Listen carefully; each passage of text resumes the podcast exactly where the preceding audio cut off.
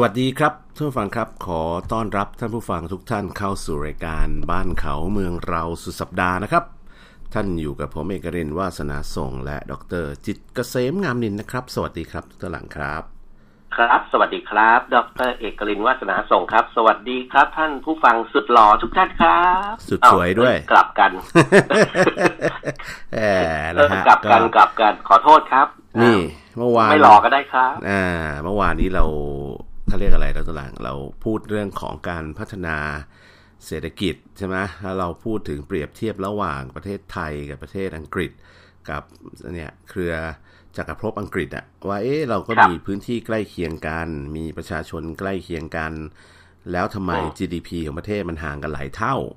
นะแล้วก็เราก็ทิ้งท้ายไว้เรื่องของเยอรมันด้วยว่าเฮ้ยมันก็มีอีกประเทศหนึ่งนะในยุโรปที่ ไซส์ใกล้ๆเราเหมือนกันคนใกล้ๆเรา แต่ทำไมโอ้โหเขาทะลุไปกว่า10เท่าของเราอะนะฮะใช่ไหมอ่าคืออังกฤษนี่หกเท่าใช่ไหมเออครับใช่ครับไหมอ่าเยอรมันนี่มันสิบเท่าเลยนะฮะแล้วตวหลังเพราะสิบฉะนั้นเท่าเลยครับ เพราะฉะนั้นวันเนี้ยเอ่อเขาเขาทางทางแฟนรายการเราซึ่งซึ่งเป็นเอ่ออะไรผู้บริหารของเขื่อนอยู่ที่นู่นนะฮะชมชนประธานอะ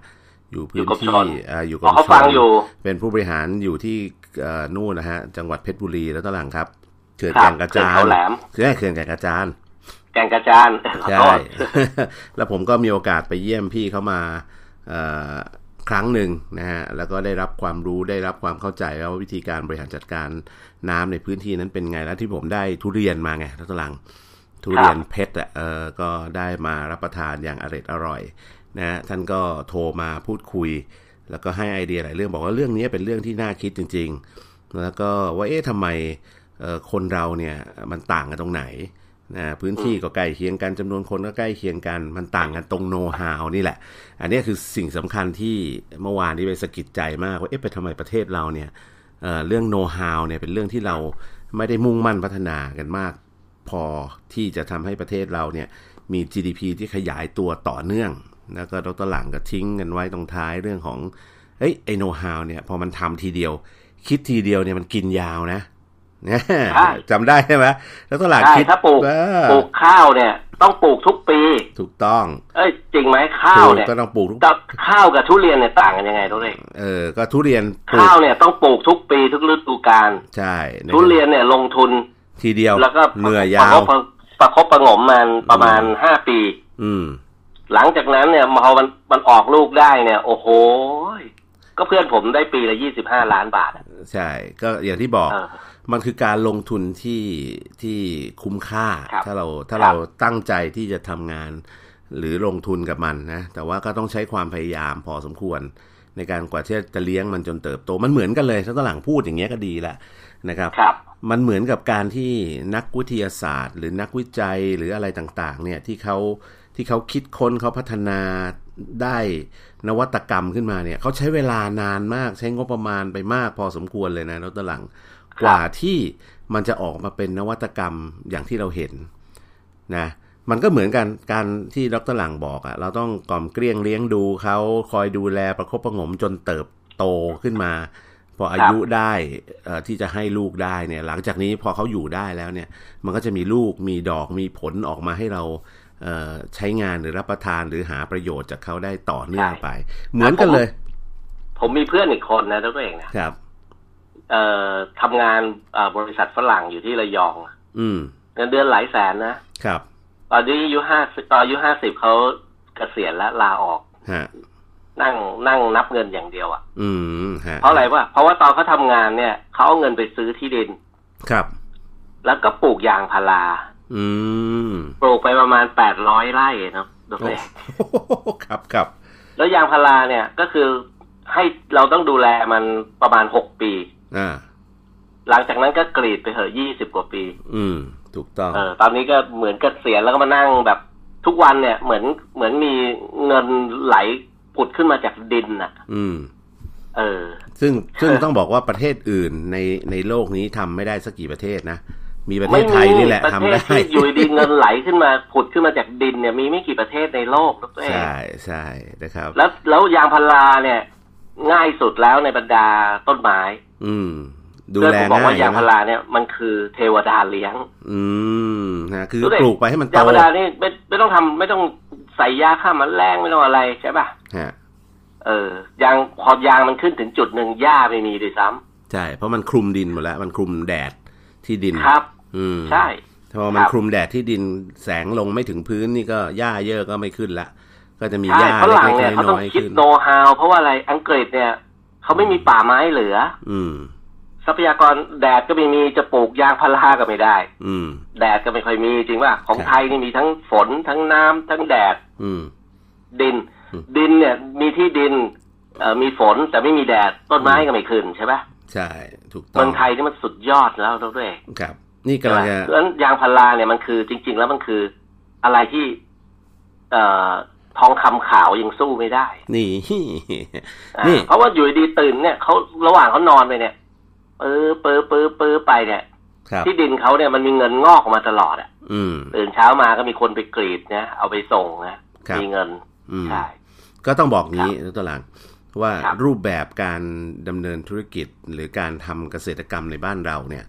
คือมันผ่านมาหลายชั่วอายุคนนับร้อยร้อยปี แต่ว่าเราไม่ค่อยได้มีการพัฒนานวัตกรรมที่จะไปต่อยอดเกษตรกรรมของเรา ตอนนี้ต้องพูดอย่างนี้นะ แล้วก็เออจริง ๆ แล้วเนี่ยเกษตรกรของเราเนี่ยเขามีวิธีการปลูกพืชทำมาหากินมาต่อเนื่องยาวนาน ถ้าภาครัฐหรือแม้กระทั่งภาคเอกชนต่างๆ ต้องบอกว่าเอกชนทำอยู่นะเเอกชนเนี่ยที่เราเนี่ยดาๆเขาเยอะแยะมากมายไอ้บริษัทที่ทำเกี่ยวกับเกษตรเนี่ยเขาก็เขาก็ทุ่มเทพัฒนาในส่วนของเขาไงแต่ว่าจริง ๆ แล้วเนี่ยผมมองว่ามันไม่ควรให้เอกชนเป็นคนทำคนเดียวอะภาครัฐเนี่ยควรจะมีหน่วยงานที่ทำวิจัย ซึ่งจริง ๆ ก็มีนะอย่างมีกรมการข้าวมีกระทรวงเกษตรมีต่างๆแต่มันมันมันผมว่ามันยังไม่สุดอะคือมันต้องมีการพัฒนาต่อยอดจากเกษตรให้มันเป็นอุตสาหกรรมให้ได้ด้วย ยกตัวอย่างเช่น วันนี้จริง ๆ อยากจะชวนคุยถึงว่าประเทศเยอรมันเนี่ยเขาเติบโตมาจากอะไร เออแล้วตัวหลัง ผมครับงั้นก็ปูพื้นก่อนเลยไหมอ่าก็อ่าแล้วเดี๋ยวค่อยกลับมาเรื่องประเทศไทยควรจะมีเราควรจะยึดมั่นในโน้ตฮาวเรื่องอะไรอ่าถูกต้องยกตัวอย่างเช่นเมื่อกี้ดรเอกโปรยไว้เดี๋ยวผมก็ขี้ลืมอืมมันมันคันนะดรเอกคันเอาเชิกะญว่าจะเอาไว้พูดรอบหน้านะก็ก็คือประเทศไทยเนี่ยมันต้องเกี่ยวกับอุตสาหกรรมเกษตร ถูกต้อง เราต่อมียออดยู่ในมือ อาหารเออใช่ไหมซึ่งครับตอนเนี้ยดรเอกโควิด เนี่ย มันมันเป็นสิ่งที่มาจุดประกายความมั่งคั่งให้แก่ประเทศ อืม ครับ เพราะว่าอะไรเพราะว่าฝรั่งเนี่ย ตอนเนี้ยจะเดี้ยงตายกันหมดแล้ว เพราะว่าไม่ เพราะว่าเอ่อออกร้านอาหารก็ออกไปกินไม่ได้ใช่ป่ะอืมเออ คือคือคือต้องอยู่บ้านน่ะฝรั่งเนี่ยเรียนรู้ว่าจะเอาชนะโควิด เนี่ยต้องต้องไม่ไปเข้าสังคม อืม อ่า แล้วก็เอ่ออาหารต้องสั่งได้ถึงบ้าน อาหารอืมต้องเป็นอาหารที่สะอาดอะไรอย่างเงี้ยนะครับ ซึ่งตอนเนี้ยบริษัทยักษ์ใหญ่ของประเทศไทยนะสองสามสองสามบริษัทเลยนะอืมส่งออกอาหารเนี่ย อาหารแบบที่ขายในเซเว่นเนี่ยดรเอกครับ เออ ส่งออกอาหารเนี่ย ไปยุโรปอืมไปอเมริกา นี่ ส่งจนเครื่องพังอะ ผลิตจนเครื่องพังตอนนี้ผลิตไม่นี่คืออาหารต้องเป็นอาหารแบบ ต้องเป็นอาหารอร่อยเออแล้วก็ไม่ใช่อาหารที่คนจีนหรือฝรั่งหรือญี่ปุ่นทำมานานคืออาหารแช่แข็งไม่ใช่ ครับ คือมันต้องเป็นอาหารแช่แข็งแบบที่ แบบเข้าไมโครเวฟแป๊บหนึ่งทั้งเข้าทั้งหีบห่อเลยนะ อืม เออ แบบเซเว่นเลยออกมากินได้อร่อยเหมือนไปนั่งที่ร้านอะไรอย่างเงี้ยมอืม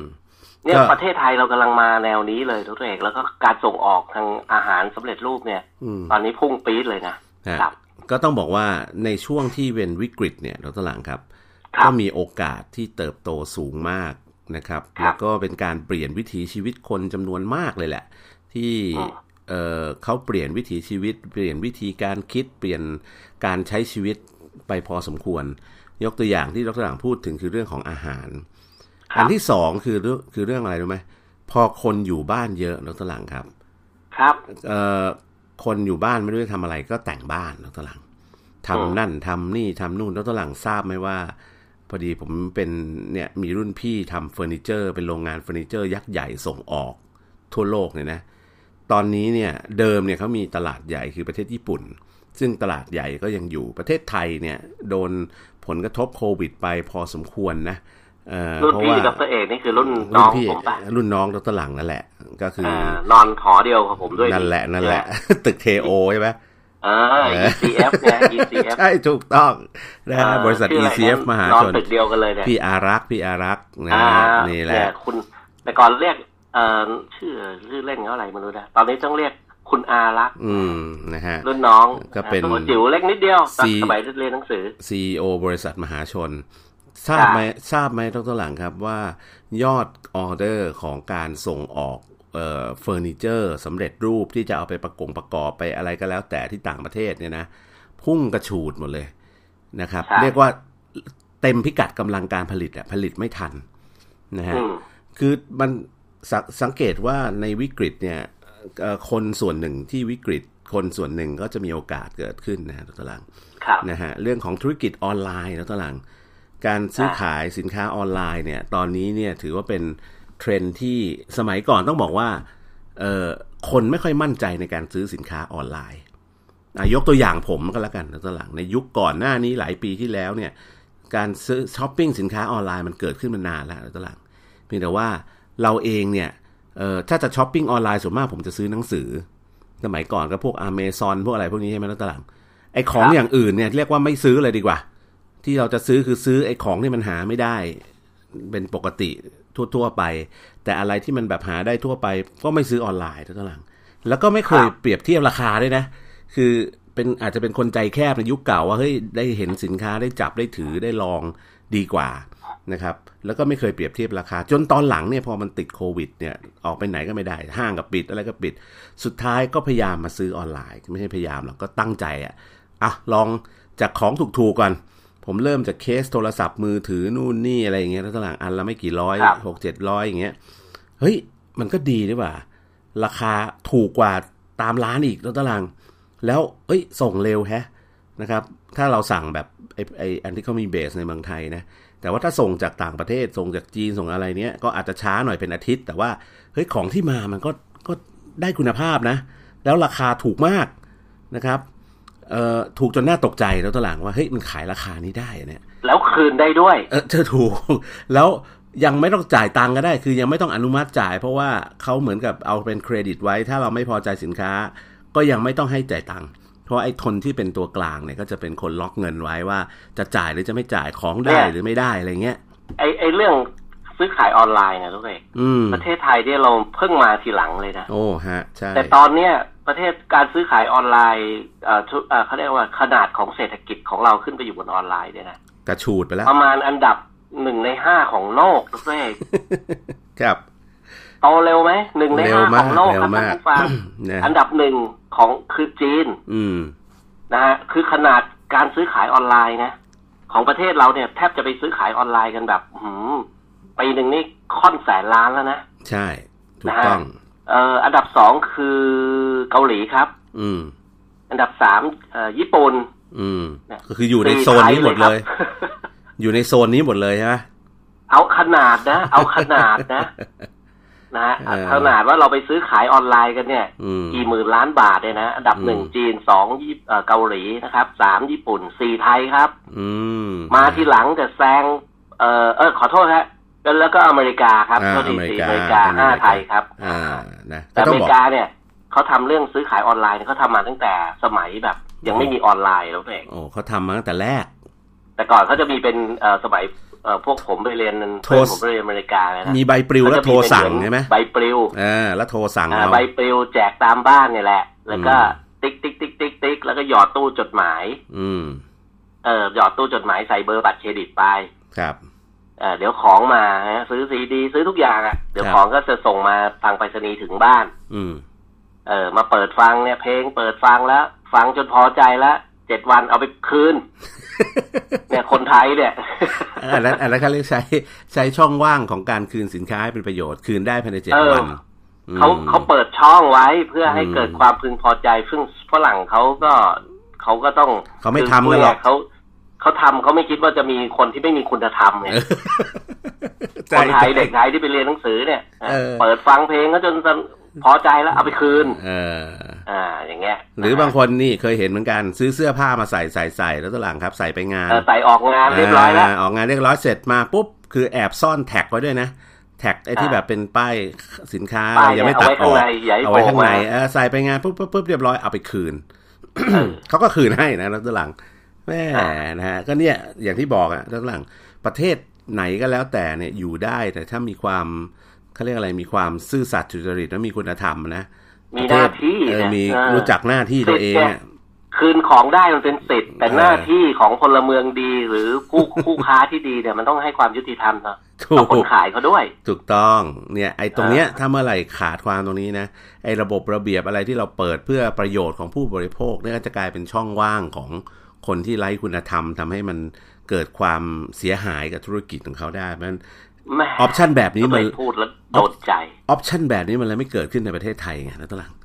แต่ของเราคืนได้นะด้วเอ้ยยคืนได้ซื้อของออนไลน์ตอนนี้เราคืนได้เราใช่เราใช่เราคืนที่เคอรี่คืนอะไรได้ใช่แต่เอาไปใช่คืนเลยใช่นะฮะแต่แต่ว่าอย่างที่บอกบอกนะ จริง ๆ เสื้อผ้าอะไรต่างๆ เดี๋ยวนี้เมืองไทยก็คืนได้นะ ที่แบบครับถ้าคุณไม่แกะป้ายไม่แกะอะไรออกเนี่ย คุณเอาไปปุ๊บแต่ซื้อตามไปห้างวันก็คืสอนงได้วันเนี่ยก็คืนได้เดี๋ยวสมัยก่อนไม่มี เดี๋ยวนี้ก็มีขึ้น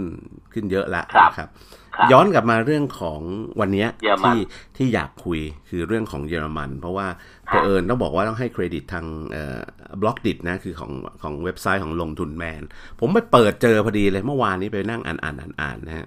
ว่าเออปรากฏว่าเขาถามว่าทำไมเยอรมนีจึงเป็นประเทศแห่งอุตสาหกรรมเคมี ซึ่งอันนี้อุตสาหกรรมเคมีนี่เป็นแค่หนึ่งในหนึ่งในอุตสาหกรรมหลักของเยอรมันที่ทำเงินเข้าประเทศมหาศาลมากนะดรหลัง แล้วพต้องผมย้อนอย่างนี้นะเกรกเออว่าทำไมเยอรมันถึงฟื้นตัวจากสงครามและกลายเป็นประเทศมหาอำนาจทางอุตสาหกรรมนะเออจเยริงอๆรต้องมันเขาก็ต้องทำแบบที่เราคุยมาตั้งแต่เมื่อวานนั่นแหละ ใช่ ก็คือเขาต้องคิดว่าอะไรที่เราจะต้องทำแล้วประเทศอื่นไม่มีครับ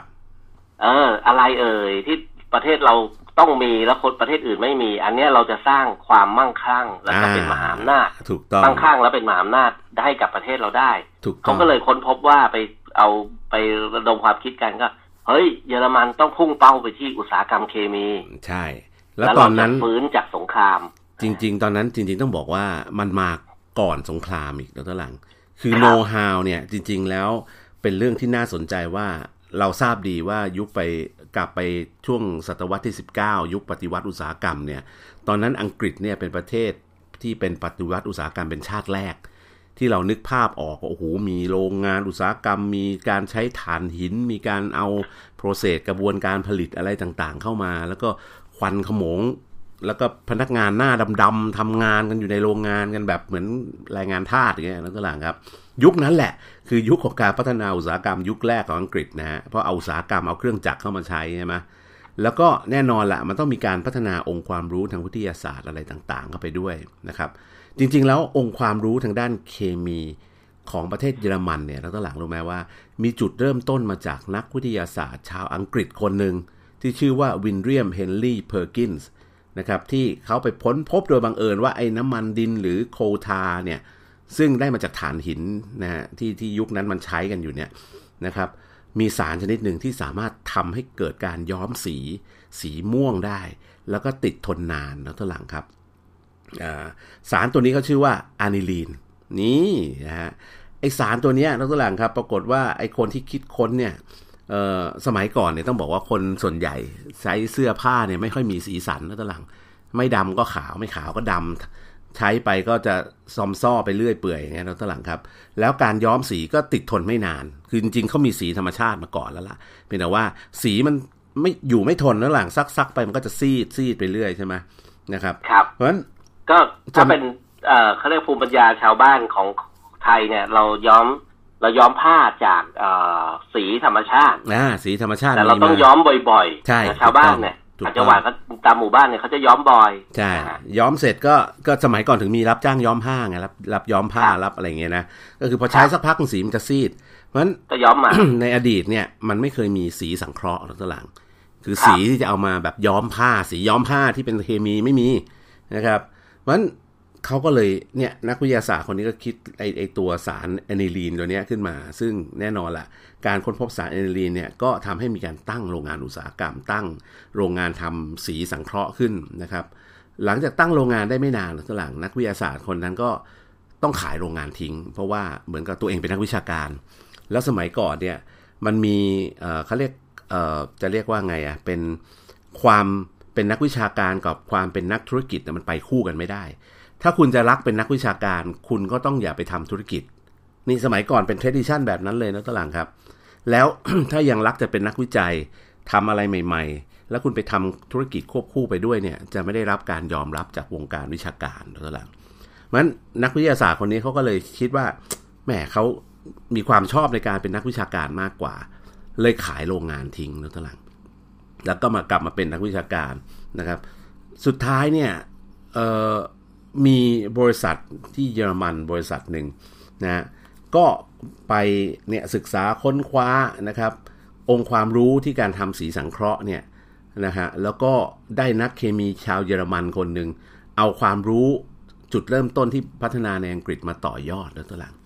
นะครับ แล้วก็เออจริง ๆ ประเทศเยอรมันเนี่ยก่อตั้งจริงเป็นประเทศจริงๆเนี่ยหนึ่งแปดเจ็ดหนึ่งนะก็เป็นประเทศที่พูดง่ายเป็นก่อตั้งใหม่อะไม่ต้องพูดไปเปรียบเปรียบเทียบกับอังกฤษนะนะแล้วก็หลังจากนั้นเนี่ย ก็มีการปฏิวัติอุตสาหกรรม ตามหลังอังกฤษมานานมากแล้วก็หลัง เสร็จแล้วพออนักวิทยาศาสตร์เยอรมันคนนี้ได้ไปเอาองค์ความรู้ต่างๆ กลับมานะครับ แล้วก็เขาเคยไปทำงานให้กับโรงงานที่อังกฤษที่เนี่ยแล้วตอนหลังที่ผมบอกไปเนี่ยแหละโรงงานที่ถูกปิดไปเนี่ยพอเขาเอาเอาความความรู้ครับตัวนี้กลับมาที่เยอรมันนะครับเขาก็มาทำงานร่วมกับเจ้าของเหมืองถ่านหิน เพราะเพราะรู้ว่าการย้อมสีมันต้องใช้วัตถุดิบอะไรบางอย่างจากไอโคทาใช่ไหมแล้วตัวหลังใช่ไหมเขาก็กลับมาทำร่วมกับเจ้าของเหมืองถ่านหินที่เมืองมานไฮม์ในรัฐบาเดนนะฮะทางตะวันตกของเยอรมัน ไอองค์ความรู้เรื่องเนี่ยการย้อมสีเอาเอาสารสกัดจากถ่านหินมาอะไรต่างๆ ก็ตั้งเป็นโรงงานทำโรงงานสีสังเคราะห์ขึ้นเมื่อปี 1865 แล้วตัวหลังนะฮะ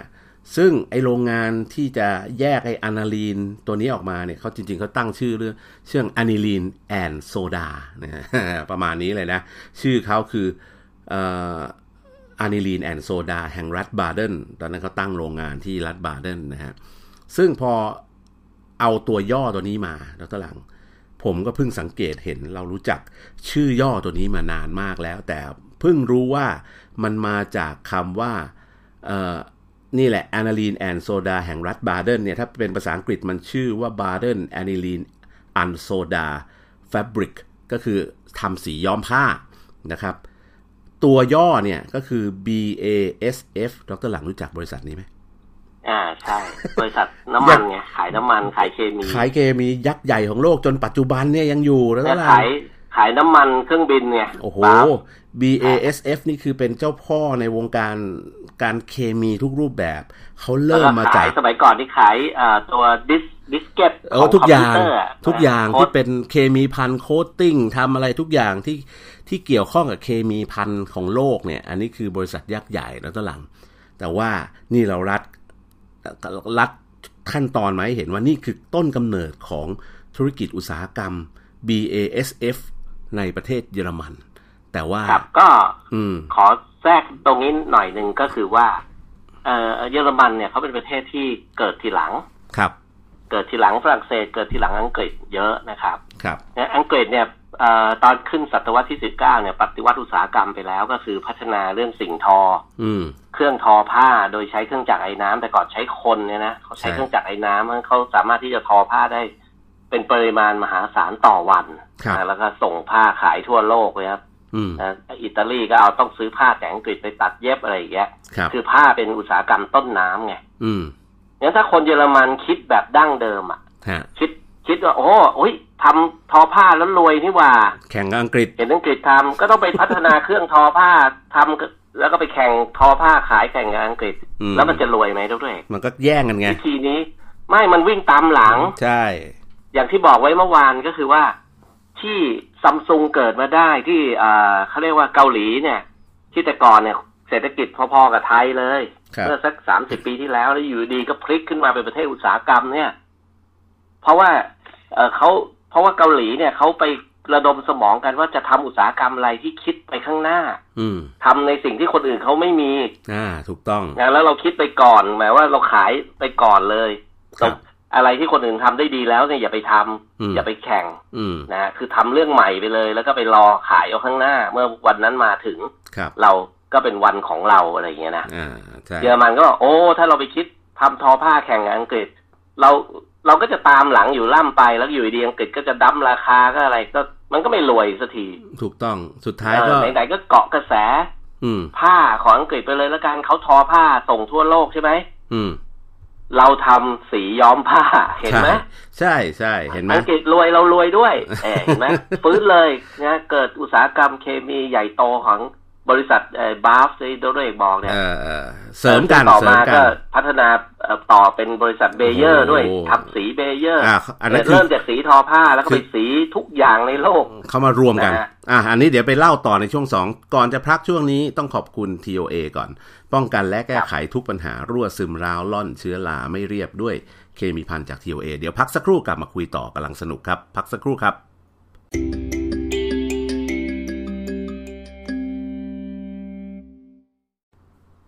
สวัสดีครับท่านผู้ฟังครับ ขอต้อนรับกลับสู่ช่วงที่2นะฮะกับรายการบ้านเขาเมืองเราสุดสัปดาห์ครับ ท่านยังคงอยู่กับผมเอกรินทร์วาสนาทรงและดรจิตรเกษมงามนินนะครับ สวัสดีคครับรับตสลาวัสดีครับดรเอกครับสวัสดีครับ ท่านผู้ฟังอีกรอบหนึ่งนะครับ สวัสดีครับ ท่านผู้ฟังที่ฟังอยู่ในรถแท็กซี่ด้วยนะครับ อือหือนะฮะมีเจาะกลุ่มด้วยนะอ่าอะกลับมาในช่วง2เมื่อกี้กำลังสนุก เราทราบที่มาที่ไปของการตั้งบริษัท BASF นะครับซึ่งเป็นถือว่าเป็นธุรกิจอุตสาหกรรมเคมีแรกของเยอรมันก็คือทำสีย้อมผ้าแล้วตัวหลัง มาจากการทำสีย้อมผ้านะครับ และ BASF เนี่ยถือเป็นบริษัทที่คิดค้นกระบวนการสังเคราะห์ สีน้ำเงินจากเมทิลีนบลูแล้วก็สีแดงจากสารแอนทราเซนีนนะฮะซึ่งเป็นสารที่อยู่ในน้ำมันดินเหมือนกัน สังเกตสิ มันมาจาก เคมีที่อยู่ในองค์ประกอบของไฮโดรคาร์บอนน่ะก็คือน้ำมันดินอะไรพวกนี้แหละ พวกถ่านหินพวกเนี้ย มันก็คือสิ่งที่อยู่ในโลกนี่แหละ แต่ถูกสกัดออกมา ให้เป็นเคมีแยกเฉพาะสำหรับการเคลือบสีหรือการทำให้สีติดกับผ้านะตัวหลัง หรืออีกในหนึ่งดเอรเอกอครับ ทุกสิ่งทุกอย่างที่ประกอบขึ้น เอ่อเขาเรียกอะไรพวกพวกของใช้อืมเครื่องประดับของใช้ในครัวเรือนในอะไรอืมที่ อยู่ในชีวิตประจำเราเนี่ยอืมประจำวันเราเนี่ยทุกเอกครับ ก็จะคล้ายๆ คล้าย ๆ กับเรื่องสีย้อมกำเนิดสีย้อมผ้านี่แหละ ก็คือ มาจากอุตสาหกรรมในปัจจุบันก็คือปริโตรเคมี อ่า ทั้งนั้นเลย อ่า สมัยก่อนก็คือน้ำมันดิน อืม ถ่านหินใช่ป่ะใช่ใช่สมัยนี้ก็คือปิโตรเลียม จากน้ำมันนะฮะท่านผู้ฟังอย่าอย่านึกว่าปิโตรเลียมเอามาแค่ทำน้ำมันนะ ไม่ใช่ ไม่ใช่ ถูกต้องนะปิโตรเลียมเนี่ยเอามาสกัดปุ๊บเนี่ยมันจะเกิดเคมีพื้นฐานมากมาย ใช่ ซึ่งสารเคมีพื้นฐานเหล่านั้นเอามาทำอะไรได้เยอะเลยทำพลาสติกทำกล่องพลาสติกทำอืมเคสทำเอ่อเครื่องประดับทอืมำสิเอ่อโอ้โหทุกอย่างเนี่ยที่อยู่รอบตัวเราเนี่ยใช่มาจากเอ่ออุตสาหกรรมต้นน้ำก็คือปิโตรเคมีทั้งสิ้น ถูกต้องก็ไอเม็ดพลาสติกอะไรทั้งหลายนี่ก็ทั้งนั้นแหละตัวหลังมันนั้นถ้าเราครับไม่มีปิโตรเคมีเนี่ยมันก็ไม่มีพวกนี้หรอกไม่มีให้ใช้ใช่ครับนะอะย้อนมาที่อีกอันหนึ่ง ซึ่งเมื่อกี้น้องตวหลังทิ้งท้ายไว้ตรงเรื่องของไบเออร์ใช่ไหมซึ่งอันเนี้ยเป็นสิ่งที่คู่ขนานมา BSF เนี่ยเป็นผู้คิดค้นคนแรกแล้วก็ทำสีน้ำเงิน สีแดง สีอะไรต่างๆ ที่เป็นสีย้อมผ้า แต่ว่าไม่ไกลจากเมืองมานไฮม์ ที่ทาง BASF อยู่เนี่ยเฟเดริกเฟเดริกไบเออร์ซึ่งเป็นผู้สืบทอดกิจการทอผ้าต่อมาจากครอบครัวนะ ได้ขยายกิจการโดยการซื้อโรงงานสีย้อมผ้าของนักเคมีอีกคนหนึ่งนะ ชื่อว่าคาร์เลเวอร์คุสนะฮะ แล้วก็ก่อตั้งโรงงานผลิตสีสังเคราะห์ขึ้นในปี 1863 และใช้ชื่อว่าเบเยอร์หรือ b บเออร์เนี่ยแล้วตัวหลังครับ ทั้ง B.S.F และ Bayer เนี่ยก้าวขึ้นเป็นผู้นำการผลิตสีสังเคราะห์ของโลกเลยในเวลาไม่นานนะครับ แล้วก็แน่นอนสีสังเคราะห์ของคนเยอรมันเนี่ยถือว่าเป็นสีสังเคราะห์ที่ดีที่สุดในโลก และกินสัดส่วนแล้วหลังรู้ไหม90%ของสีสังเคราะห์บนโลกในศตวรรษที่ 19เนี่ยมาจากประเทศเยอรมัน คิดดูสิ 90%ของโลก สีสังเคราะห์ทั้งหมดมาจากเยอรมันลองด้านหลังคิดดูว่าเขาจะสร้างความร่ำรวยได้มหาศาลขนาดไหน นอกจากนั้นแล้วด้านหลังเมื่อมีความรู้พื้นฐานทางด้านการทำเคมีนะคือมีความรู้ทางเคมีเยอะแล้วเนี่ยสิ่งที่วงการเคมีเยอรมันเปลี่ยนแปลงโลกอีกอันหนึ่งก็คืออะไรรู้ไหมดรหลัง ปุ๋ยเคมีครับดรหลัง ปุ๋ยเคมี ที่เรารู้จักกันไอ้ที่ปุ๋ยเคมีที่ไปเติม NPK อะที่เราเรียนมาตั้งแต่เด็กไนโตรเจนฟอสฟอรัสโพแทสเซียมทั้งหลายเนี่ย คือในอดีตเนี่ยมันไม่มีปุ๋ยเคมีที่ไปเติมธาตุเหล่านี้ลงไปในดินให้กับพืชนะ เพราะธาตุไนโตรเจน หรือว่า N เนี่ยมันจะช่วยทำให้พืชเนี่ยเติบโตดี มีลำต้นก็ใบแข็งแรงใช่ไหมแต่ว่าไอ้ไนโตรเจนเนี่ยเอ่ออากาศมันอยู่ในอากาศตัวหลัง ต้นไม้เนี่ยมันจะเอาไนโตรเจนในอากาศเข้าไปอยู่ในต้นมันเองเนี่ยไม่มีกระบวนการทางนี้ที่จะทำให้มันเอาเข้าไปได้เยอะคือไนโตรเจนมันเป็นธาตุใช่ถูกต้องนะมันเป็นธาตุมันอืมเพราะฉะนั้นเนี่ยมันอยู่เดี่ยวๆไม่ได้ มันต้องอยู่ในรูปของสารประกอบถูกนะสารมันต้องประกอบกับธาตุอื่นนะฮะที่มันถึงจะอยู่ได้ในธรรมชาติ ถ้ามันละลายแล้วก็ถูกดูดซึมเข้าไปในพืชได้ เพราะฉะนั้นครับนี่แหละคือหนึ่งในหนึ่งในเอ่อความเป็นสุดยอดของนักเคมีเยอรมันก็คือผลิตเอ่อ ปุ๋ยเคมี NPK ขึ้นมาในยุคนั้นนะสลังครับ ซึ่งอันซึ่งจุดเนี้ยเป็นจุดที่เขาชนะอังกฤษเลยนะ ใช่ เพราะว่าอังกฤษเนี่ยไม่ได้เป็นผู้เอ่อบุกเบิกทางด้านปุ๋ยใช่สำหรับพืช อืมเอ่อเยอรมันเนี่ย ปัจจุบันเนี่ยเอ่อเยอรมันก็จะเป็นประเทศยักษ์ใหญ่ที่ผู้ผลิตปุ๋ย อืมถูกให้แก่โลกนะฮะใช่ท่านฟังใช่เห็นถูกเขาต้องเป็นประเทศอุตสาหกรรมเนี่ย ถูกต้องนะฮะเราซื้อปุ๋ยซื้อยาฆ่าแมลงซื้ออะไรเนี่ย เยอรมันทั้งสิ้นดรเอก แล้วที่ผมเคยโทรคุยกับดรหลังครับ แล้วก็คุยกันในรายการด้วยว่าดรหลังรู้ไหมว่าไอ้โรงสีใหญ่ ๆ ของประเทศเราเนี่ยโรงสีนะ สีข้าวเนี่ยดรหลังครับลงสีข้าวอะเครื่องจักรที่ใช้ในสีข้าว สีฝัดข้าว คัดสีทำอะไรทุกอย่างที่แบบเป็นโรงสีใหญ่ๆมูลค่า หลายร้อยหลายพันล้านเนี่ยดรหลังครับ เครื่องจักรทั้งหมดที่ใช้ในกระบวนการผลิตข้าวที่เราดูกันเนี่ย ที่เรารับประทานกันอยู่ทุกวันเนี่ยเออมาจากเยอรมันซะเยอะแล้วก็หลังเขาคือเจ้าพ่อเลยในวงการอุตสาหกรรม อุตสาหกรรมเกษตร ครับ โอ้โห มันฟังแล้วมันน่าทึ่งนะว่าอุตสาหกรรมเครื่องมือเครื่องจักรใหญ่ ๆ ทั้งหลายที่ใช้ในอุตสาหกรรมเกษตรเนี่ยมาจากเยอรมัน เพราะว่านี่แหละอันนี้คือพื้นฐาน แล้วเยอรมันเองเนี่ยยังเป็นคนที่ประกอบธุรกิจทางด้านเกษตรเนี่ย เป็นยักษ์ใหญ่ของโลกอยู่นะ โอ้โหถ้าต้องตหลังไปประเทศเยอรมันจะพบว่ามันมีพื้นที่ที่ทำเกษตรกรรม หลากหลายประเภทเยอะแยะมากมาย และที่ผมเคยคุยแล้วตหลังว่า คนทำฟาร์มบางคนเนี่ยเขาติดตั้งวินฟาร์มในฟาร์มเขา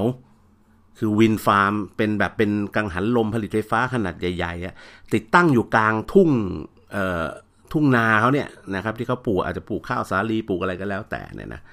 แล้วก็ผลิตไฟฟ้าขายรัฐบาล นะครับโดยร่วมกับเอกชน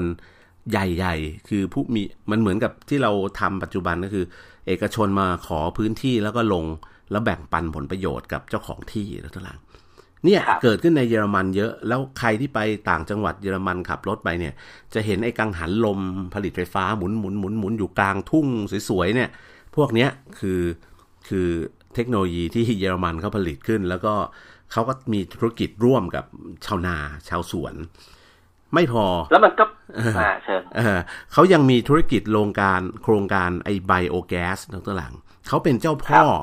เจ้าพ่อเทคโนโลยีไบโอแก๊สอะที่เอาไอ้มูลวัวมูลหมูมูลควายอะไรไปหมักเนี่ยดรหลังควายก็อาจจะไม่มีครับนะ ก็มูลวัวมูลสุกรอะไรทั้งหลายเนี่ย แล้วหก็มักกับต้นไม้เอ่อศษหมักกับไม้สารพัดเศษอะไนะทุกอย่างเลยก่อนตัวหลังแล้วก็เสร็จแล้วเขาก็ไปทำถังหมักมีระบบกวน คือสมัยก่อนมันหนักหมักแบบตามมีตามเกิดเหมือนที่เราหมักอะตัวหลังแล้วก็เอาผ้าใบคลุมธรรมดาอย่างเงี้ยนะสุดท้ายเนี่ยมันคุมปริมาณแก๊สคุมอะไรได้ยาก เขาก็ไปพัฒนาระบบที่ใช้ในการผลิตแก๊สแบบมีมาตรฐานนะ ใส่วัตถุดิบลงไปแล้วก็มีการคนมีการคุมอุณหภูมิ การเกลี่ยให้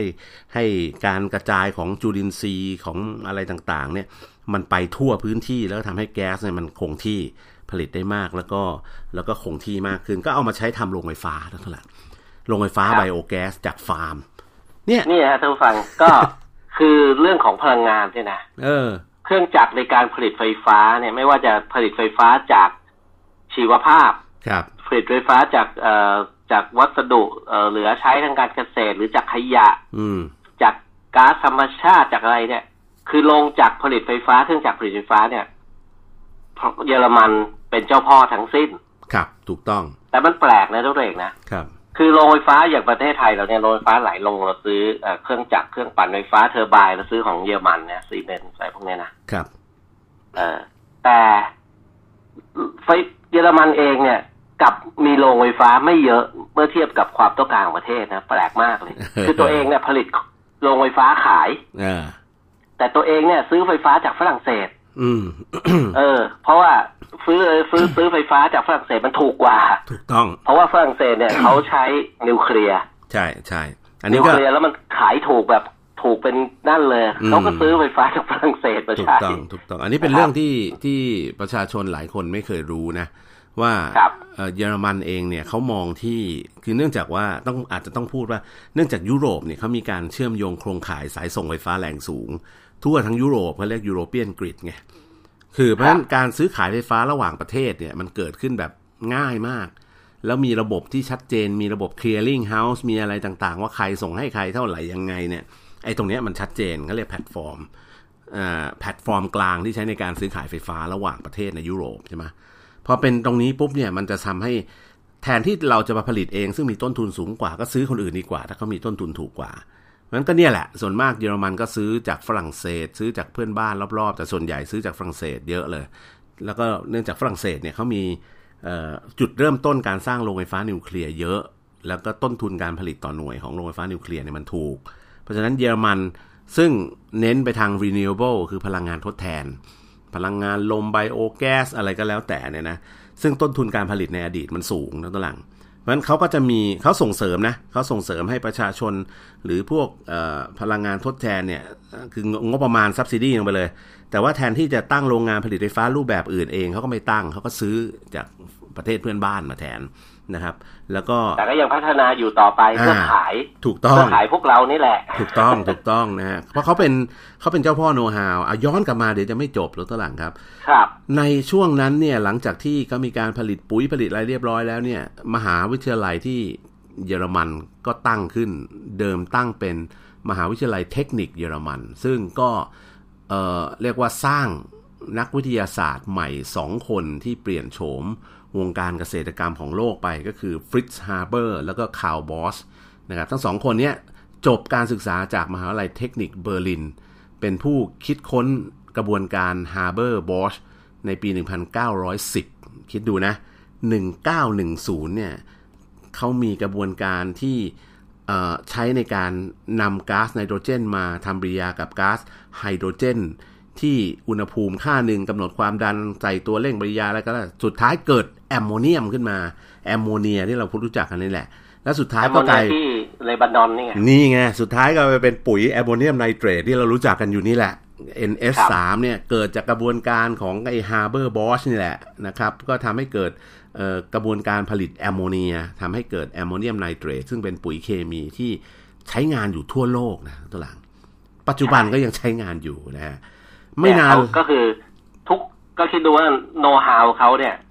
กี่ปีแล้วอะก่อนเนี่ยเราเราเราทำเกษตรกันแบบเอ่อพึ่งฟ้าพึ่งฝนพึ่งดินพึ่งดินถูกต้องเยอรมันเนี่ยเขาจะต่อยอดไปเรื่อยเขาเป็นเจ้าพ่อทางด้านปุ๋ย แล้วถึงทุกวันนี้เขาก็ประเทศไทยก็ยังซื้อปุ๋ยจากเยอรมัน ถูกต้องถูกต้องถูกต้องไอเบเยอร์เนี่ยเบเยอร์เนี่ยก็ยังขายปุ๋ยอยู่นะฮะ อย่างเงี้ยจะไม่แปลกใจเหรอว่า GDP ของเยอรมันถึงใหญ่กว่าประเทศไทยถึงสิบเท่า ถูกต้องนี่ไงที่เล่าให้ฟังมานี่คือนี่เลย หลังจากนั้นมาแอมโมเนียมแอมโมเนีย หรือแอมโมเนียมไนเตรตทั้งหลายก็คือปุ๋ยเคมีที่โลกใช้มาต่อเนื่อง เพราะว่าเราต้องการผลิตผลผลิตทางการเกษตรให้เพียงพอกับมนุษย์ที่เกิดเยอะขึ้น เพราะถ้าพึ่งฟ้าพึ่งฝนพึ่งดินดีอย่างเดียวเนี่ยมันไม่รอดไงเราตัวหลังเขาก็มีการเติมปุ๋ยเติมอะไรต่าง ไม่นานนั้นหลังจากนั้นเนี่ย BASF ก็นำกระบวนการนี้มาพัฒนาจนกลายเป็นอุตสาหกรรมปุ๋ยเคมี โดยที่มีคาร์บอสเนี่ยหนึ่งในผู้คิดค้นเนี่ยกลายมาเป็นส่วนสำคัญในการพัฒนาแล้วตัวหลัง ปุ๋ยเคมีของกวงการเกษตรกรรมทั่วโลกเนี่ยถูกพลิกฟื้นโดย BASF นะครับเพราะว่าคนมันเติบโตเร็วแต่ว่าผลผลิตเติบโตไม่ทอไม่พอก็ต้องบูสต์กัน ในขณะที่ไบเออร์หรือเบเยอร์เนี่ย นอกจากอุตสาหกรรมสีสังเคราะห์แล้วเขามีความรู้ทั้งเคมีทางอะไรต่างๆ ก็ต่อยอดพัฒนาสู่อุตสาหกรรม ที่เรารู้จักปัจจุบันมาก ๆ ก็คือยารักษาโรคดรลังนี่เห็นไหมเขาคิดแต่ละเรื่องมันมีแต่รวยนะไปใช่ปะมีแต่รวยกับรวยใช่ปะไม่ได้คิดเรื่องเดิมๆอะเขาไม่คิดเรื่องซ้ำเดิมๆไปย่ำอยู่กับรอยเดิมไม่เอาเขามาแล้วเท่าที่ฟังดรเอกมาเนี่ยเยอรมนีก็ยังไม่เห็นคิดแต่เรื่องหมกมุ่นเรื่องประชาธิปไตยเท่าไหร่ ถูกกันสิแหมพูดซะอย่างนั้นนะอ่า เดี๋ยวก็โดนทัวร์ลงหรอกทั้งหลังนะฮะอ่ามันต้องคิดไงดรเอกคิดวันๆต้องคิดอย่างว่ามันทำอยู่ไม่กี่อย่างเองหนึ่งทำสีเออใช่ป่ะเสองทำปุ๋ยทุกคนต้องใส่เสื้อผ้าใช่ไหมเออ ถูกต้อง เออเยอรมันบอกเราไม่ผลิตสิ่งทอขายแข่งกับอังกฤษ แต่เราขายสี อืมเออรวยไปกับอังกฤษเลยเพราะเขาเห็นอังกฤษประสบความสำเร็จในเรื่องสิ่งทอแล้วครับ เสสร็จองแล้วพอเก่งพอทำเรื่องเคมีเรื่องสีย้อมผ้าไป อืม ก็ต่อยอดเออก็เก่งเรื่องเคมีก็พัฒนาไปทำเรื่องอ่าอะไรเรื่องปุ๋ยปุ๋ยอืมยาฆ่าแมลงเห็นปะครับเอ่อหลังจากจนแล้วก็ทำทางด้านไบโออืมเทคโนโลยีทั้งหลายจนปัจจุบันก็มาทำเออไม่ใช่ปัจจุบันหรอกทำมาทั้งนานแล้วก็เรื่องเครื่องเป็นยักษ์ใหญ่ทางด้านยารักษาโรคอ่า สังเกตนะนะอย่างที่บอกว่า ยารักษาโรคในโลกเราเนี่ย ที่เราซื้อกันอยู่เนี่ยนะครับ ครับ ยักษ์ใหญ่ของโลกเนี่ย มาจากเยปอระรมามัณนสามแหล่งอืมหนึ่งคืออเมริกาอือฮึสองอังกฤษสามเยอรมนีแล้วเองใช่นี่คือสามประเทศที่ขายยายักษ์ใหญ่ของโลกนะน่าถูกต้องผมนึกบอกว่าอย่างอังกฤษเนี่ย เกาะเล็กนิดเดียว พื้นที่พอๆกับประเทศไทยคนหกสิบล้านคนเท่าเราประเทศไทยเลยทำไม GDP มัน เออแล้วไม่มีป่าไม่มีท้องนาไม่มีอะไรเลยนะ แบบ มีแต่เกาะล้นๆเลยนะเออแต่ทำไมเงินมันไหลมาเทมาให้เขาเนี่ยมีขนาดทางเศรษฐกิจใหญ่กว่าประเทศไทยอยู่ได้ถึงหกเท่า แล้วกำลังจะไปต่ออีกนะทุกท่านครับเพราะปัจจุบันอังกฤษได้ค้นพบตัวก็เอ่อเอ่อไอตัววัคซีนโคโรนาไวรัสอืมโควิด -19 เนี่ย เกือบสำเร็จแล้ว อืมเพราะฉะนั้นก็เท่ากับว่าเขาไปต่อนะพุ่งปี๊ดเลยทุกท่านใครจะไปใช่ตามทันอะไรอย่างเงี้ยใช่นะคือในขณะที่คนอื่นจนก็ต้องซื้อวัคซีนไปฉีดอยู่ดี เพราะฉะนั้นคนไทยเนี่ย เราเห็นอังกฤษรวย เราเห็นคฝรับรั่งเศสเอ้ยไม่ใช่เยอรมันรวยใช่ไหมทุกท่านเออเราก็ถ้าเราไปคิดตามเขาเออเขาเรียกแข่งอะเขาเรียกตามเขาอะอืมเพื่อเพื่อจะแข่งกับเขามันก็คือวิ่งตามหลัง อืมเรารวยไปกับอังกฤษกับอ่าเยอรมันได้ไหมคือถ้าเราคิดแบบเดิมเราก็จะเป็นแบบเดิมเออเราพูดตามได้แล้วก็แค่ตามนี้ไม่เคยทันอ่ามันไม่ตามไม่ทันอยู่แล้ว เยอรมันยังตามอังกฤษไม่ทันเลยเขาต้องคิดอะเขาต้องคิดไปดักข้างหน้าเลยเพราะฉะนั้นครับ เราทำอาหารไปขายพวกคนรวยดีกว่าไหมเออถูกต้อง เอาย้อนกลับมาใช่ที่ไหมที่ไบเออร์ครับหรือเบเยอร์เดี๋ยวจะไม่ทันเบเยอร์ครับหลังจากนั้นเขาคือ BASF กับเบเยอร์เนี่ยเขาแยกกันอยู่นะตัวหลัง หลังจากนั้นเบเยอร์เนี่ยที่ผมบอกว่าเขาตั้งเอ่อหน่วยงานที่ผลิตทางด้านเคมีสำหรับยารักษาโรคแล้วก็เป็นคนที่ผลิตยาบรรเทาอาการปวด แล้วก็แก้อักเสบ ผลิตยาแอสไพรินแล้วตัวหลังครับ ออกในระดับอุตสาหกรรม แล้วก็มีการจดสิทธิบัตรตั้งแต่ 1899 อะแล้วตัวหลังนะครับ จุดจดตั้งแต่ตอนนู้นนะ ตอนมีสิทธิบัตรช่วงหลับัตงก็กินยาวเลยใช่นอนถูกกินต้องเลยถูกต้องใครจะเอาไปผลิตก็ต้องมาจ่ายตังค์เขาไงที่ผมบอกนะฮะแอสไพรินก็ยังใช้อยู่ในปัจจุบันทุกท่านใช่ใช่ใช่นะครับ เสร็จแล้วอุตสาหกรรมเคมีของเยอรมันเนี่ยโดยยักษ์ใหญ่สองรายเนี่ยเขาอยู่คนละที่กันอยู่คนละเมือง แต่ต่างคนต่างใหญ่แล้วก็ทำเพื่อ support โลกนี้ทั้งโลก ทั้งปุ๋ยเคมียารักษาโรคแล้วก็สีย้อมผ้าทำให้เยอรมันเนี่ยเป็นชาติมหาอำนาจในเศรษฐกิจของยุโรปในเวลาไม่นานเลยแล้วหลัง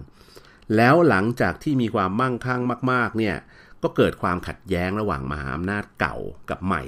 คือเยอรมันเนี่ยโตขึ้นมาเร็ว คนที่อยู่เดิมอย่างอังกฤษฝรั่งเศสก็คอมเมนต์แล้วไง ว่าเฮ้ยไอ้นี่มันยังไงเนี่ยมันจะมันจะข้ามหน้าข้ามตาอ้วมากไปหน่อยแล้วนะครับ สุดท้ายเกิดความขัดแย้งทางการค้า ตั้งกำแพงภาษีระหว่างกัน จนลุกลามกลายเป็นที่สงครามโลกครั้งที่หนึ่งนี่มาจากนี่นะเราตะลังเนื่องจากว่าประเทศเยอรมันเนี่ยเติบโตเร็วมาก แต่โดนคนอื่นพยายามจะเตะสกัดขาซ้ายขาขวาให้หัวล้มทิ่มอยู่นั่นน่ะ ก็เลยเกิดสงครามปะทุขึ้น โรงงานเคมีทั้งหลายเนี่ยก็เปลี่ยนมาเป็นผลิตอาวุธแทนแล้วทั้งหลังแอมโมเนียม แอมโมเนียมไนเตรตก็เอามาผลิตเป็นระเบิดในช่วงสงครามโลกครั้งที่หนึ่งแน่นอน เยอรมันก็โอ้โหเป็นเจ้าพ่อเลยยุคนั้นแล้วตั้งหลังครับ แต่ว่าสุดท้ายแล้วเนื่องจากว่าโดนลุมกินโต๊ะไงก็เยอรมันแพ้ในสงครามโลกครั้งที่หนึ่งจ่ายค่าปฏิกรสงครามมหาศาลเลย